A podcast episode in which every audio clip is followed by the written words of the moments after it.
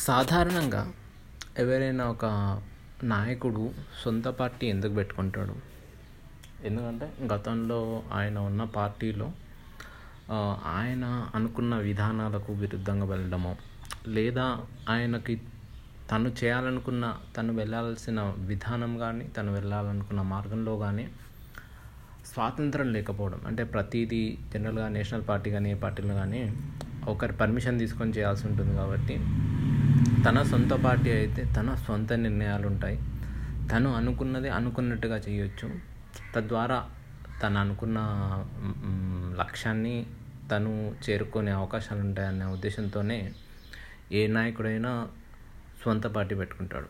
ఇప్పుడు తెలంగాణలో వచ్చేసి కేసీఆర్ కానీ, అప్పట్లో ఎన్టీఆర్ కానీ, తర్వాత ఇప్పుడు వైఎస్ జగన్ కానీ, ఎవరైనా వాళ్ళు కాంగ్రెస్ నుంచి, టీడీపీ నుంచి, ఇలాంటి పలు పార్టీల నుంచి వచ్చిన ప్రధాన కారణం ఏంటంటే వాళ్ళు ఒక రకమైన లక్ష్యం పెట్టుకొని వెళ్తుంటారు.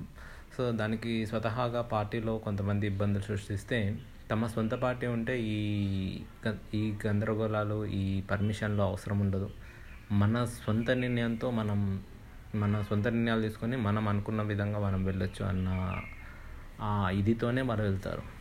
అదేంటంటే ఒక రకంగా ఒకరి కింద పని చేయకుండా, ఉద్యోగం చేయకుండా వ్యాపారం చేయడం లాంటిది. సొంత వ్యాపారం పెట్టుకుంటే వాళ్ళు ఎలా పని చేయాలి, ఏం చేయాలనేది వాళ్ళకు ఒక క్లారిటీ ఉంటుంది. ఆ క్లారిటీ ప్రకారం వెళ్తారు. సక్సెస్ అయితే సక్సెస్ అవుతారు, ఫెయిల్యూర్ అయితే ఫెయిల్యూర్ అవుతారు. ఏది ఏమైనా వాళ్ళు ఒకరు చెప్పినట్టు కాకుండా వాళ్ళకి నచ్చింది వాళ్ళు చేయగలిగే అవకాశం ఈ సొంత పార్టీలో కానీ సొంత వ్యాపారంలో కానీ ఉంటుంది. అందుకే ప్రతి ఒక్కరూ సొంత కొంపటి పెట్టుకుంటారు. కానీ మన జనసేన నాయకుడు పవన్ కళ్యాణ్కి మాత్రం ఈ కష్టాలు మాత్రం లేవు. అంటే ఆయన సొంతంగా ఒక పార్టీ పెట్టుకున్నప్పటికీ ఆయన సొంత నిర్ణయాలు తీసుకునే స్థాయిలో ఆయన ఉన్నారా అన్నది ఒక డౌట్ వస్తుంది.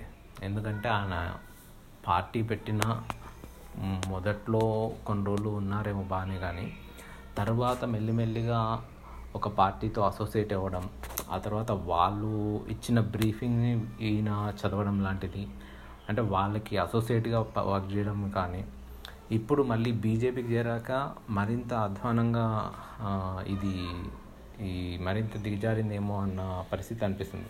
అంటే మరీ బానిసలా ఒక ఉద్యోగిలా అయిపోయిందా ఏంటి అన్న డౌట్స్ వస్తున్నాయి. అది ఏం జరిగిందంటే, సో జనసేన వచ్చేసి ఒక స్టాండ్ చేంజ్ చేసుకుందనమాట. అంటే జగన్మోహన్ రెడ్డిని ముఖ్యమంత్రిగా గుర్తించని స్థితి నుంచి, అంటే జనరల్గా ముఖ్యమంత్రి అయినా కానీ జగన్ రెడ్డి గారు అంటూ సంబోధించే స్థాయి నుంచి ఆయన ఏం చేశారంటే, గౌరవనీయులు అంటే సాధారణంగా ప్రతి ఒక్కరు ఎంత విమర్శలు చేసినా గౌరవనీయులు ముఖ్యమంత్రి గారు అన్ని సంబోధిస్తారు. సో ఆ ముఖ్యమంత్రి గారు ఈ వన్ నాట్ ఎయిట్ అంబులెన్స్ కానీ, ఈ కరోనా కట్టడి కానీ దీన్ని అభినందిస్తూ ఒక ట్వీట్ చేయడం జరిగింది. సో ఆ ట్వీట్ వచ్చేసి కొంతమందికి నచ్చలేదు, అటు టీడీపీకి తర్వాత బీజేపీకి నచ్చలేదు. సో దాంతో ఏంటంటే ఈ బీజేపీకి అసోసియేట్ ఉండ ఈ బీజేపీ పెద్దలతో మన జనసేన పవన్ కళ్యాణ్ గారికి ఈ ప్రెషర్ పెట్టడం జరిగిందంట. ప్రెషర్ పెట్టి, మీరు మన బీజేపీ ప్రో ఉండాలి, దాంట్లో మన కేంద్ర వాటాలు ఉన్నాయి, మీరు ఎలా పొగడారు అది ఇది అని మీరు మాకు చెప్పాలి కదా, అది ఇది అని అని అనడంతో హడావిడిగా ఈ జనసేన నాదెండ్ల గారితో ఒక ప్రెస్ నోట్ ఏంటంటే, కరోనా కట్టడిలో విఫలమైంది, one not eight one not దాంట్లో కేంద్రం అవి కూడా సరిగ్గా నడవట్లేదు అన్నట్టుగా ఇంక ఏదో పెట్టామంటే పెట్టామన్నట్టుగా ఒకటి పెట్టాల్సి వచ్చింది. ఇది ఈ కొంచెం బాధాకరమైందనమాట. అంటే ఇది సహజంగా పవన్ కళ్యాణ్ అభిమానులకు కానీ, సగటు ఈ ఆంధ్ర రాజకీయాల్లో ఒక ప్రత్యామ్నాయం ఉండాలి అని ఆశించే వాళ్ళకి జనసేన ఒక డిసప్పాయింట్మెంట్గానే ఉండిపోయింది. మొదట్లో పవన్ కళ్యాణ్ జనసేన వచ్చినప్పుడు కొంతమంది న్యూట్రలిస్టులు ఎవరైతే ఉన్నారో వాళ్ళు అప్పటికి జగన్కి యాంటీగానే ఉండేవాళ్ళు. న్యూట్రలిస్ట్ న్యూట్రల్గా ఉండేవాళ్ళంతా జగన్కి యాంటీగానే ఉండేవారు మెజారిటీ వచ్చేసి. సో టీడీపీకి కూడా వాళ్ళు యాంటీగా ఉండేవాళ్ళు. ఎందుకంటే టీడీపీ కూడా అదే మోస రాజకీయాలు చేయడంతో దాంతో విసిగెత్తిన సమయంలో జనసేన వచ్చింది. సో ఈయన ఈ రాజకీయాలు చేసినా ఈయన ఒక ప్రత్యామ్నాయమయ్యి ఈయన ఒక కైండ్ ఆఫ్ వాయిస్ రైజ్ చేసే అవకాశం ఉంటుంది అన్నట్టుగా ఆ న్యూట్రల్స్ భావించారు. కానీ మొదటి ఎన్నికల్లో వచ్చేసి జనసేన పోటీ చేయలేదు, అండ్ సెకండ్ ఎన్నికల్లో జనసేన పోటీ చేసింది. కానీ అప్పటికే మొదటిసారి చంద్రబాబు నాయుడు ముఖ్యమంత్రిగా ఉన్నప్పుడే ఒక పార్టీగా తనను తను నిర్మించుకోక తను చంద్రబాబు నాయుడు తొత్తు అని ప్రజలంతా అనేలాగా పవన్ కళ్యాణ్ మారిపోవడం, అందులోనూ మనకి అప్పట్లో జనసేనలో కొంచెం అగ్రెసివ్గా జనసేన కోసం కష్టపడే కార్యకర్తలు ఎవరైతే ఉంటారో వాళ్ళు క్రమక్రమంగా లైమ్లైట్లో ఉన్న వాళ్ళంతా వెనక్కి వెళ్ళిపోవడం, ఈ జనసేన పార్టీని వదిలి ఎవరైతే లాయలిస్టులు ఎవరైతే ఉంటారో జనసేన కోసం తమ రక్తం చెందించే వాళ్ళు ఎవరైతే ఉన్నారో అలాంటి వాళ్ళే జనసేన ఉద్దేశం వెళ్ళిపోవడంతో క్రమక్రమంగా జనసేన ప్రభ అనేది దిగజారిపోయింది. గత మొదటిసారి ఎన్నికల్లో దిగినా కూడా చాలా చేదు ఫలితాలని అవి మన పవన్ కళ్యాణ్ గారికి రుచి చూపించాయి. అంతకన్నా దరిద్రం ఏంటంటే అసలు పేరు కూడా తెలియని ఒక వ్యక్తి ఎమ్మెల్యేగా గెలవడం, అంత పెద్ద పేరున్న పవన్ కళ్యాణ్ రెండు చోట్ల ఓడిపోవడం అనేది చాలా విషాదకరం, విచారకరం. అంటే ఇది తలెత్తుకోలేని పరిస్థితి.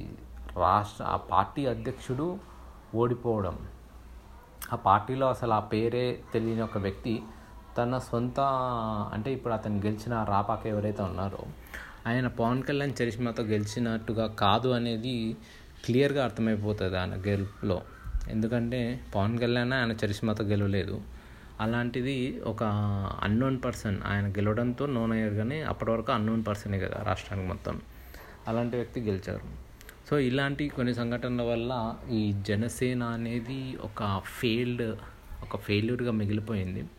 ప్రజారాజ్యమైన ఒక శక్తిగా ఉండేది, అంటే ప్రజారాజ్యం ఒకవేళ విభజన నాటికి కాంగ్రెస్లో కలవకపోయి ఉంటే, ఈ టీడీపీ ఆడిన గేమ్లో కాంగ్రెస్లో కలవకపోయి ఉంటే ప్రజారాజ్యం ఒక ప్రత్యామ్నాయ శక్తిగా ఉండేది.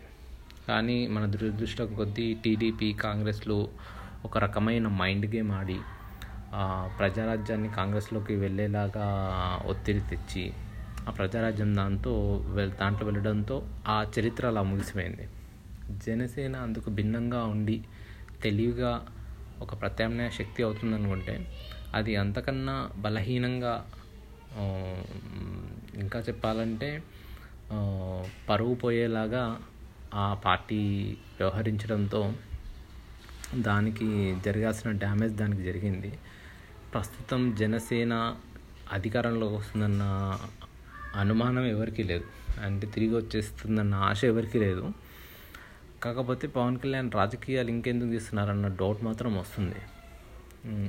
కానీ అది గెలుపుగైనా కానీ ఓటమైనా కానీ సొంత కుంపటి సొంత పార్టీ పెట్టుకున్నప్పుడు ఒక వ్యక్తి యొక్క డెసిషన్స్ కానీ ఆయన మాట్లాడాలనుకున్న అది హుందాగా మాట్లాడుతున్నారా, ప్రేలా ప్రేలాపనలు చేస్తున్నారా, ఏదైనా కానీ అది ఆయన సొంత నిర్ణయం అయి ఉండాలి.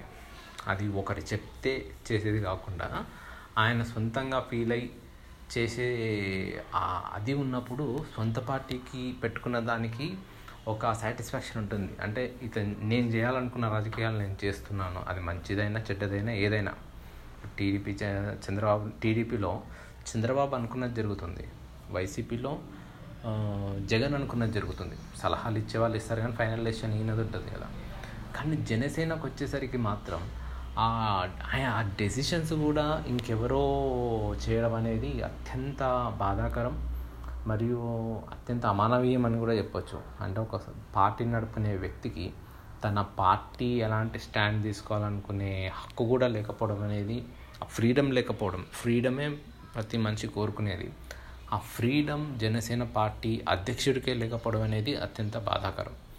నిజంగా ఇలాంటి సిచ్యువేషన్స్ ఎవరికి రాకూడదని అనుకోవాలి. ఏ పార్టీ చిన్న ఊరు పేరు లేని పార్టీ వాళ్ళు కూడా వాళ్ళకంటూ ఒక స్టాండ్ ఉంటుంది, ఆ స్టాండ్ ప్రకారం వాళ్ళు వెళ్తారు. కానీ మొదటి నుంచి జనసేన టీడీపీకి అసోసియేట్గా ఉండి ఆ టీడీపీ ఇచ్చే బెనిఫిట్స్తో కానీ వాళ్ళు వాళ్ళు ఏం ప్రొవైడ్ చేస్తారో మరి పవన్ కళ్యాణ్ గారికి తెలియదు. కానీ దానికి అలవాటు పడిపోయి వాళ్ళు ఇచ్చే ప్రాంప్టింగ్కి అలవాటు పడిపోయి ఇప్పుడు తను సొంతంగా ఒక నిర్ణయం తీసుకుంటే దానికి స్టిక్ ఆన్ అయ్యే స్వేచ్ఛ కూడా లేని పరిస్థితి ప్రస్తుతం పవన్ కళ్యాణ్కి ఉంది. సో నేను కోరుకునేది ఏంటంటే పవన్ కళ్యాణ్ గారు మెల్లిగా ఈ రాజకీయాల నుంచి తప్పుకొని ఆయన తన సహజసిద్ధమైన నటనకి వస్తే మరికొంతకాలం ఆయన తన అభిమానుల్ని రాజకీయంగా అలరించలేకపోయారు కాబట్టి మన మెగాస్టార్ చిరంజీవి గారు ఎలాగైతే ఇప్పుడు ప్రస్తుతం వాళ్ళ అభిమానులు అలరిస్తున్నారో ఈయన కూడా అదేవిధంగా తన అభిమానుల్ని అభిమానుల్ని ఆదరిస్తారని ఆశిస్తున్నాను.